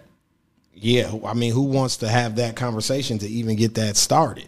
You get what I'm saying? Who's gonna kick that off? It's. I agree with her. It's gonna be a lot of high air blown, and then nobody's gonna do anything. You know what I'm saying? Yeah. Or one person gonna stunt. It's like a friend of mine on a Facebook page, and everybody gonna be like, man, I get any. A friend of mine, Latrice, even when we was talking about candidates. she kept tagging this young black lady, I guess, that's running for president, right? So I kept telling her, like, that's cool, but Shorty should have told us a couple of months ago so we could galvanize some cake like Kanye did and get her ass on the ballot. Because I'm like, at this point in the game, with no money, she doesn't even matter. You know what I'm saying? She like, well, people like you with a platform, you should tell people to vote. I'm like, okay, maybe 1-2 people from my platform go vote. But with millions of dollars behind her, millions of niggas go vote for her. You get what I'm saying? That's the difference. Every black platform there is could speak up for this girl and get behind her. That's not gonna galvanize what money could galvanize. You get what I'm saying? And what you said, she couldn't fight the war at the time where she should have been able to because she didn't have the money too. So now is the time that she economically had a space to do that. Once we become self-sufficient financially, we can increase our value. It's the Atlanta formula. Atlanta is an example of that prosperity. Facts. It definitely is. It definitely is. Even with its pockets of poverty, it still has its areas that's lucrative. You get what I'm saying? So, which lets you know that both worlds can coexist. You know, Dallas is actually becoming that in certain pockets. I believe Charlotte is like that. Charlotte, also. Yep. Yeah. Charlotte, yep. Charlotte. There are sections of Houston that are like that, but yeah. I don't know. You know, I just think, you know, you can be woke and all that type of shit, but just like it's taking Frank and them to money to do the movement or whatever, it's gonna take money to even affect the movement. You know what I'm saying? On a bigger level, on a bigger scale. It's definitely a mind state too, because we, you know, like to buy shit. Tyler, Oprah, Hove, Brian, Bone, and the likes can get it started. Yeah, but it's even black millionaires and billionaires that we don't even know for real. You know what I'm saying? That aren't celebrities and shit that can needs to be involved in this shit and getting this shit kicked off too. You know what I'm saying? Yep. And then you got niggas like, you know, even though he's rest in peace, but then you got cats like Herman Cain, like, because they got paper, they're playing the other side of the fence. So then you lose those Negroes too. See, that's the other thing about the revolution, Tom, is that everybody was on board with it. There was not one individual in the North back then, I mean, in the colonies back then, that was agreeing with what Britain was doing to the 13 colonies. Right. Get what I'm saying? Everybody in Boston that day felt the same way. It wasn't one motherfucker like, hey, man, y'all shouldn't do that shit. Because with us, it's always somebody doing that. Am I lying? Like, with black people, it's always a nigga in the room. Like, even when you watch them slave movies, Harriet, Underground, the Django, everything, it's always some nigga in the room like, hey, man, I don't know what Massa gonna like if y'all. That's why she said Massa in her whole little thing. Like, Massa told you not to do it, so you ain't gonna do it. Right. Niggas still live under those type of rules, is just in a different form. Even at work, you see people do that. Like, man, I don't know if y'all should. Or even worse, why you gonna follow that nigga? He the one who was cheating on his wife, or whatever dirt you can pull up on somebody just to discredit them. Yeah, Milwaukee's very black. Like I tell people all the time, 40% black. We're blacker than Atlanta. We're blacker than a lot of cities that are considered black. We're blacker than those cities. You know what I'm saying? I guess if you numbers wise, like I've looked at metro, I've looked it up. We're 40% black. Atlanta's like 36. Get what I'm saying? Even with their million Negroes, they're still only 30% black. I mean, 36% black. Milwaukee's 40. The whole city of Milwaukee? Yeah, the whole city of Milwaukee. Yeah, that must have changed for years, because I always saw that the opposite. But I guess there's some retreats, some people living. I think it got higher. A lot of white people moved out of the inner city. Yeah. You got to think about from the 80s to today. It's not as many white people living on the north side of Milwaukee as it was when we were growing up. And then the residency rule changed. The residency rule changed. Absolutely. Yeah. I can see that happening. Absolutely. And when you look at it, the 53206 incarcerates the most black males in America. In any zip code in America, it incarcerates the most black males. So I always wonder how the 53206 area code stays so populated with black people. Exactly. Like how, you know, it seemed like they would get tired of being in that area too. And when you where's that? That's like Burleigh, Locust, North Avenue, the ghetto, pretty much, right? Like all my life, I talked about being on Atkinson. All my life, Atkinson ain't been shit. I mean, it's always been some shit going down. Yeah. We don't do the Don census. Said it might be more than 40% because we don't do the census. Right. That's right. So it might be more than 40%. That is, yeah. That's true. That was per the last census that was taken. Milwaukee was 40% black per the last census. Well, if you go behind Washington High School, I'm sure it's a lot less.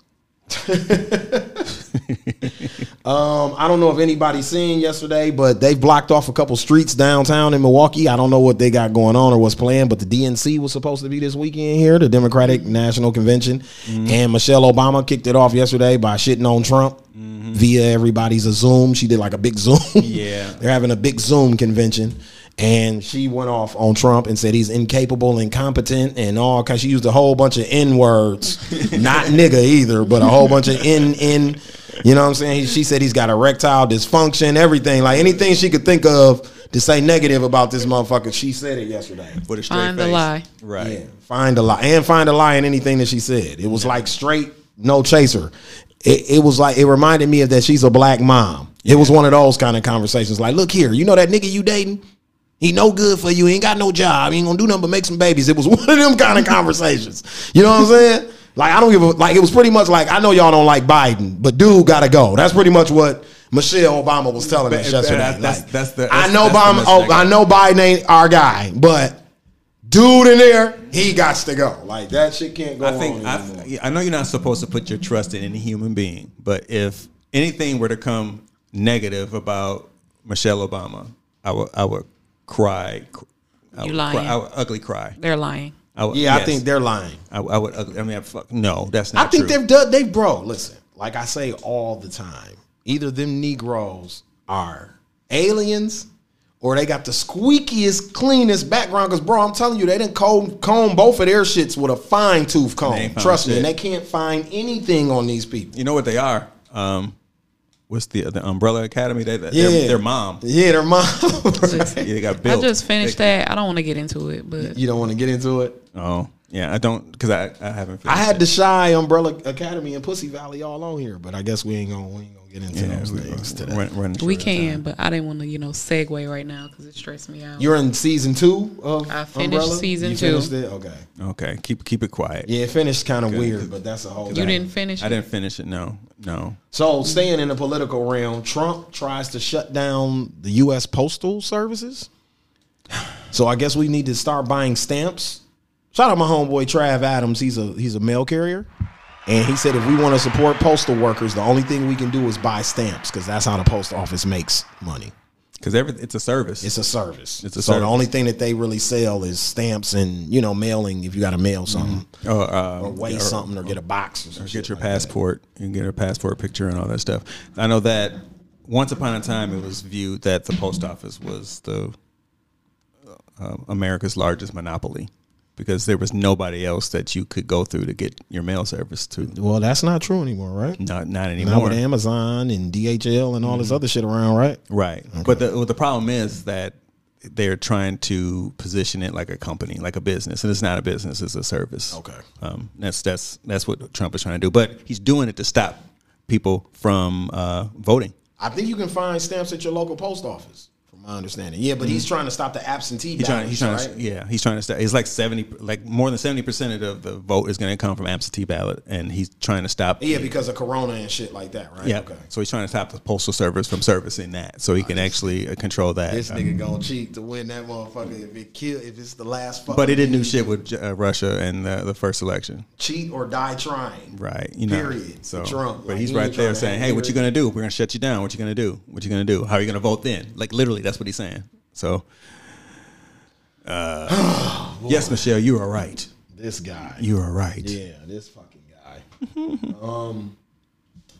In music news, I got a couple music topics. Can I get a round of applause, please? The song to my favorite video went gold in a week.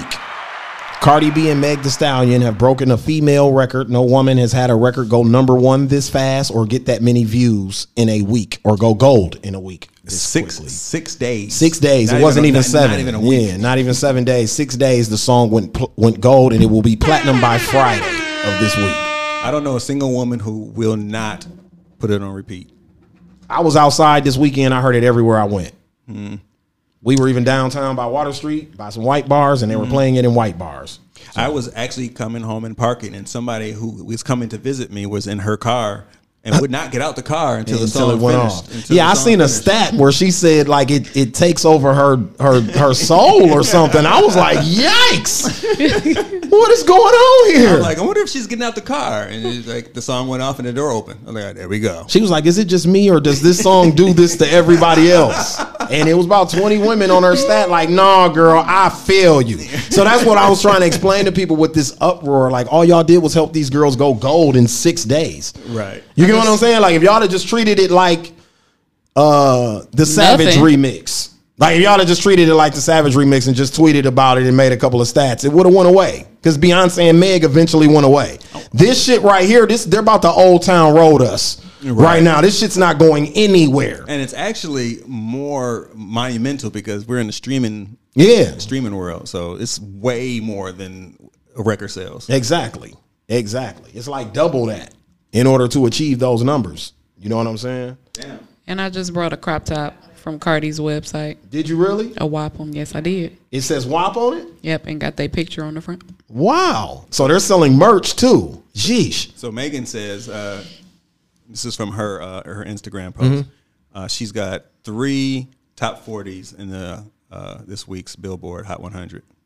WAP, Savage, and Girls in the Hood. WAP. WAP is number 1, Savage is number 16, and Girls in the Hood is number 35. Wow. Y'all, let me get another round of applause for Meg, man. That's big. Anything she touches. That's big. You know, we have the president of the Megan Thee Stallion fan club here. I think we got 2 of them. Yeah, someone is very much sexually attracted to her, and I think the other one is just a big fan. Let me just say, I'm not into girls, but I'm into Meg. Okay. I watched whatever video this morning was. It was the fantasy like remake. She did the Ludacris song. Oh, did she make a remake of that? Yeah. Look at the videos. Wow. Yeah, I posted a video of her twerking on a boat over the weekend. I watched it. She took it down. I was upset. Yeah, she took it down, but I haven't. That was the first time in my life. My creepy ass got it. I've never said OMG in my life, and that's all I had. It's so nice. You know, it's very her. She's got very nice assets. You know what I'm saying? As far as I know, it's all her. Yeah, I mean, I haven't heard of any surgeries or anything like that. It looks very natural to me. It's hard to be 6'8", 5'8", 5'9", 6'8", 5'8", and have cheeks. Yeah, and not be that size.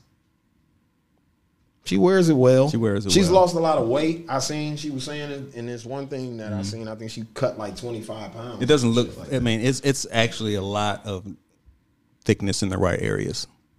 I highly doubt it's fake. No, it doesn't move like it's fake. Also, over the weekend, Drake dropped a new song with $1 million video. Laugh Now, Cry Later. I haven't heard that yet. Featuring the homie Young Dirk. That was the song that I played at the beginning of the show. Yeah, I know, and I hadn't heard it yet. Oh, okay. Featuring Chicago's very own young Little Dirk, which is a big look for Lil Durk to be on a Drake record. I thought that was very big for him. What's up with Drake dropping these like real like melancholy slow ass? I think that's his vibe. Yeah, that's his thing right now. Even some of his diss records be floating into the emotional shit. Like, I like the video. I think more than the song. I haven't seen the video. The video is very dope. He's got Kevin Durant in it, Odell Beckham, Marshawn Lynch.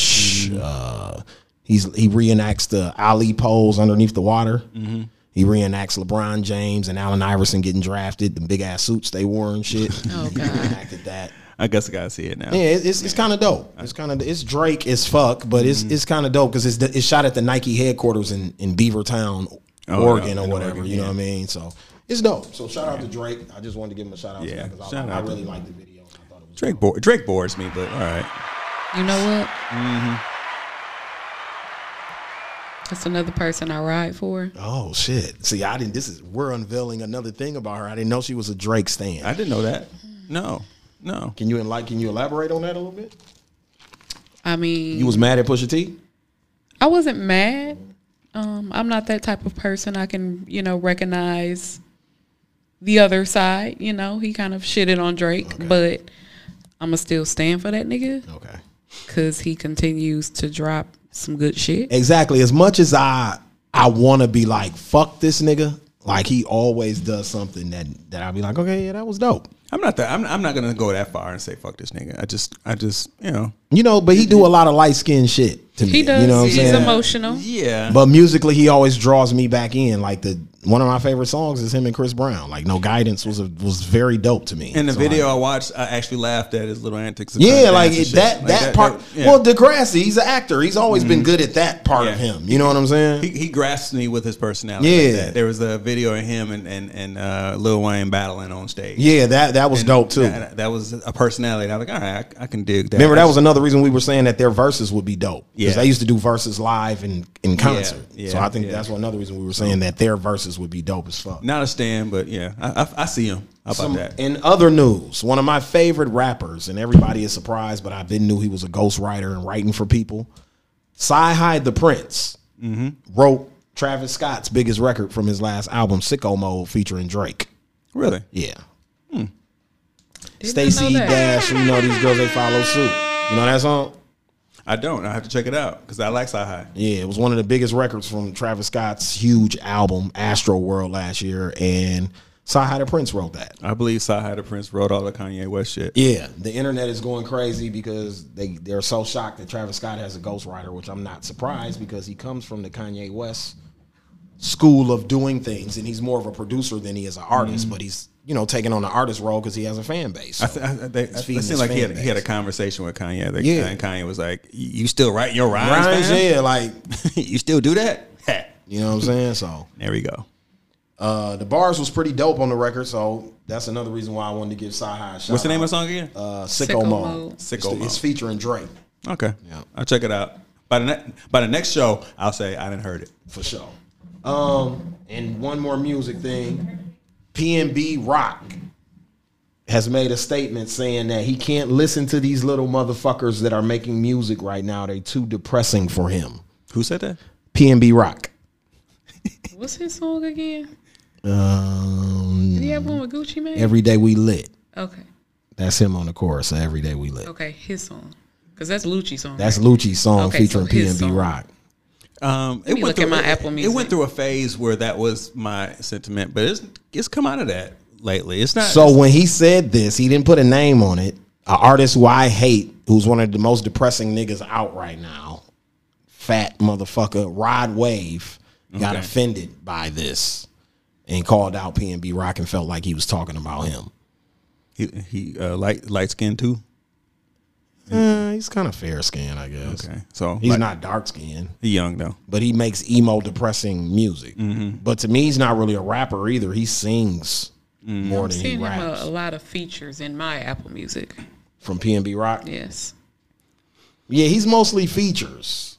I can't really think of what his one solo song is like. What his banger is, I can see the whole persona of it being depressing because there is a stage for that. I felt that way, but I think I've actually been surprised lately as far as me hearing more lyrics and hearing more Lil party-esque type of lyrics and like more bars in some cases. Like, oh, that was kind of clever, but maybe that's just the music I gravitate to.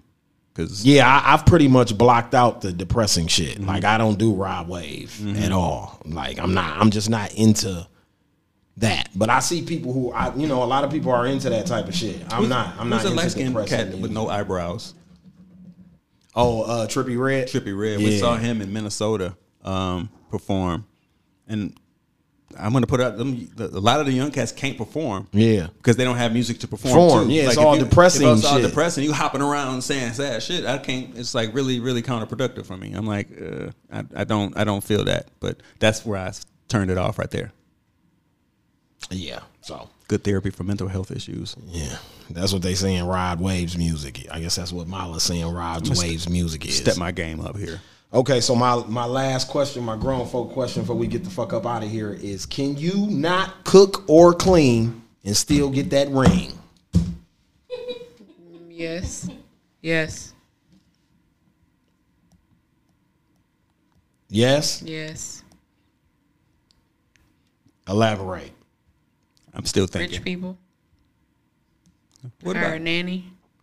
Hire a maid. So regular women can't do that, though. Regular women got to be able to cook and clean, right? No. Because I'm sure somebody's still going to take them. I ain't saying everybody. He's a regular women. Yeah, I'm saying not celebrities. You know, regular, average, everyday female. You know what I mean? Out here doing her thing, making it on her own. Well, if there's no cooking and no cleaning, there's some overcompensation somewhere else. She is hysterical. She makes me laugh. Or her sex game is just mind blowing to a point I can't. Maybe she's the primary breadwinner. And maybe he should be the maid. Mr. Mom. Can she still get the ring? Yeah, if she don't cook or she clean, that ain't her strong suit. Would you marry her? Hmm. That's funny. I think I, because I'm kind of with y'all. If she can't cook, then I don't want you. Don't stop her from being able to dial. No, that's what I was about to say. I don't want you to cook though, because if you can't cook, I don't want you in there making struggle plates and shit. No, wait. I'm cool. She just ain't cooking. You the service queen though. Like yes, you going anybody? I will take my clothes to wash and fold. I will order dinner. We gonna eat. We ain't gonna starve. Our clothes gonna be clean. The point is, she should be able to make sure the family is straight. If she can do that, then right. By any means necessary. Okay, yes. There's levels of cooking. Like, are we talking about nothing or just a couple things? Can you cook? Because I'm no Chef Boyardee, but I can make some stuff. Give me an example. What is a make that you can do? Like what? Like what? Like when you just say, name something. I thought maybe you would. Anybody can. I mean, most people can make like macaroni and cheese. Quick for breakfast, like some eggs and bacon and toast. What? Okay, but we not finna make like French toast and pancakes and waffles and chicken and grits. No, but I can tell you this: if you make some greens and I'm like, damn, them greens good, you can be my wife. I ain't never made greens. Yeah, I mean, the way to a man's heart is through his stomach, right? Man, if the greens is slapping, I'm like, yeah. Make the food though, right? Because if I know a bunch of caterers who can cook in the kitchen, be out there chefing, and I order food from them, we eating. But it don't hit my heart the same way as seeing you do it. You not dying. That's you fed. She got a point. Listen, some people have certain things they're good at making, and some people can just cook everything. I'm not one of those people that just cooks everything, and I'm picky. Yeah, and I don't really eat pork and beef anymore. So, your husband, he needs to be prepared to be able to A, cook for himself. I ain't say that. Or I just said order shit like she said. I ain't say that, but we're gonna have to figure out.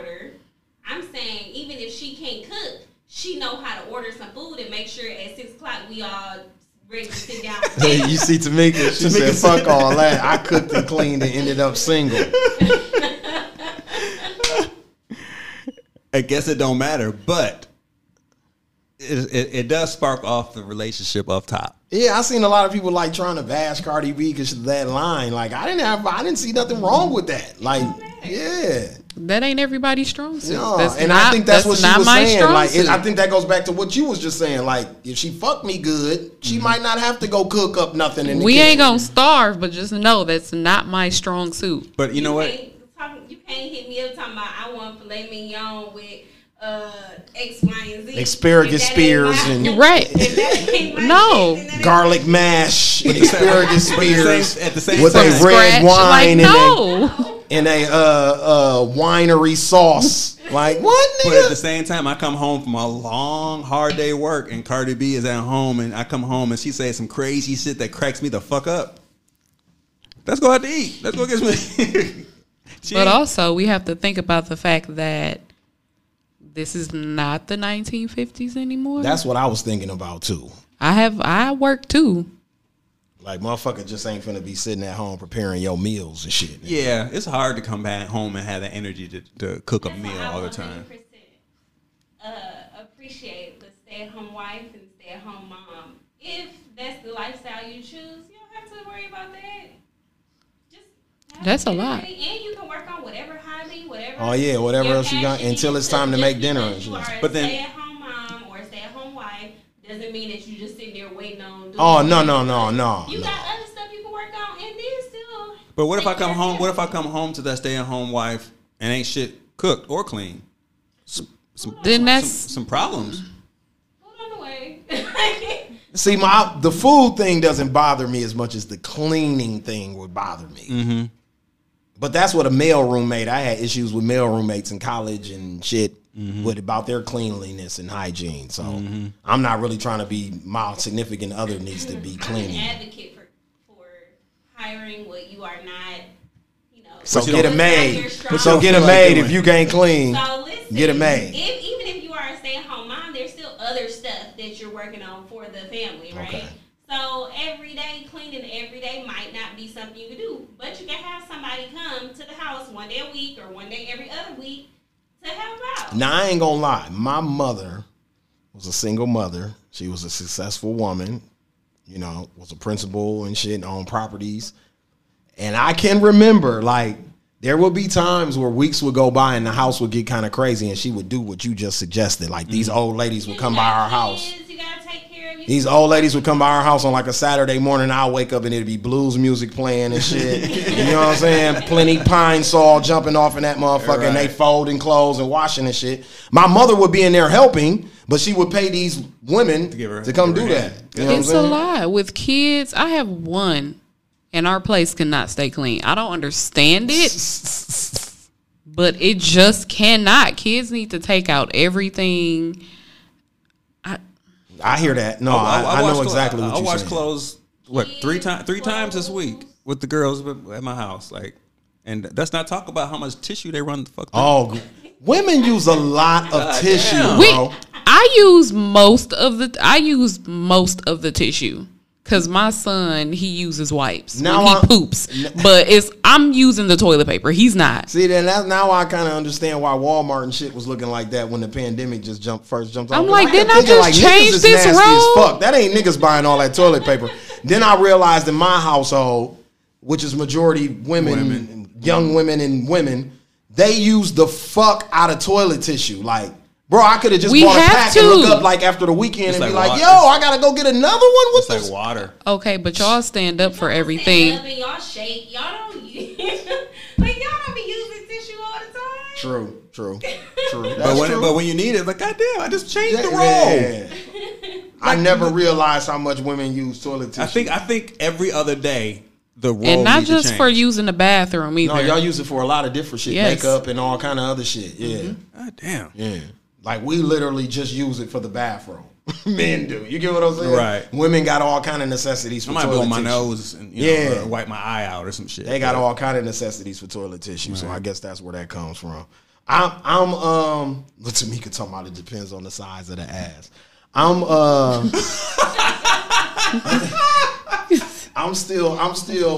think that's an old way of thinking. Like I said, I would just be more on her about cleaning. I wouldn't really be on that about food. You know what I'm saying? Like, like you said, we're gonna eat one way or another. I'm pro shared responsibility in the house. Yeah, I'm pro that too. I'm for that, and I will cook. But you know, see, I can't cook like that. I'm what she described. I'm light shit, like a burger, some breakfast, eggs and bacon. I'm not a meal making motherfucker though, like rice and macaroni and cheese with five sides. You getting one or two sides out of me. Yeah, I'm not a steak and the whole 9 yards. And my son picky too, so it's like I gotta make simple shit for him to eat. Like right now, I don't know what I'm eating for dinner right now. Like, it's late. I ain't cooked. I ain't took none out. I probably need to go to the grocery store. Shit, it's probably some popcorn, a beer or some shit. That's dinner. That's dinner? Popcorn? It might be. Is that healthy? Sometimes it's days where I don't eat dinner and I just snack. Until bedtime. All right. Yep. Is that how we put on these extra calories and weight and shit that we don't want? It happens. I don't want to talk about it. One of the hardest things to do is trying to eat right. Like, I think people take that for granted. That shit's hard. I wish I could really be like vegan or something. Right. Like, okay, for instance, somebody like me, I should be having like salads with every meal and eating more greenery shit, and I don't. So I eat a lot of like red meats, My doctor said that. Even if my doctor said it, my mom, who was like a herbal nutritionist, she been saying that shit since I was in college. Like, your diet is horrible. You need more vegetables. Like, you need more vegetables. Eating a lot of fried foods. Yeah, I'm the fried food king. Processed foods. I wish I could be vegan. I can't. I'm the type that think you can enjoy those things in moderation. But we don't eat in moderation. I don't eat it in moderation. That'll be my meal 3 times a day. What I just described, like for breakfast, I have what she just described: lunch, burger, dinner, burger. Bam, that's my day. Like, somebody like you might eat something right in the morning. Get what I'm saying? And then at lunch, you might indulge. Dinner, you might do something different. Me, it's all 3 to 4 meals out the day. I'm doing the wrong part. You see what I'm saying? There's nothing right about my shit at all, at no point in time when I eat. It's all like childish. You need smoothies. That's a good way to get some smoothies. Some leafy and see, when I do a smoothie, it's like mango, some fruity sweet shit. I ain't never had what you're describing. You need to throw some spinach in there. I ain't never had the rutabaga smoothie or no shit like that. Like, no, I ain't never did that one. It looked nasty, but you cannot taste the spinach. Yeah, you can't. Okay, so y'all do those? Yeah. Shout out Manon at the Juice Kitchen. He had me coming a couple of mornings getting that, what's the shit that you drink? Them shots, the ginger shots. And I ain't gonna lie, that shit did have me feeling pretty good. It was nasty as fuck. It's really nasty. It's a little burn. I don't like it. Burn. Hit you with the Martin Lawrence. It burns so bad. Yeah. That's for like 2 seconds. Not when you have acid reflux. Ooh, shit. Is it acid? No, it's just burning. It hurts more though. We went through a... to like a case of that shit, like for like 3 weeks during the pandemic, trying to fight off that. Like, we'd making sure we had all the nutrients in our body to kind of fight off anything. Yeah, so you were supposed to, the natural herbalist people like my mom were saying, when COVID first kicked off, you were supposed to boil a pot of fruit slicings, like oranges and limes and shit, and then breathe that in. And then do what y'all just said too, the ginger shots. And it was a nut, like a cayenne pepper. Yeah, that's situation or something that looked disgusting that they were saying you were supposed to take. Turmeric. Yeah, we couldn't pronounce that word. We took the fruit and put it in some tequila. Okay. I mean, that probably works. Does alcohol work for the COVID? They never said. I don't know, but shit, it was some shit I saw. We saw it. All right, we infused.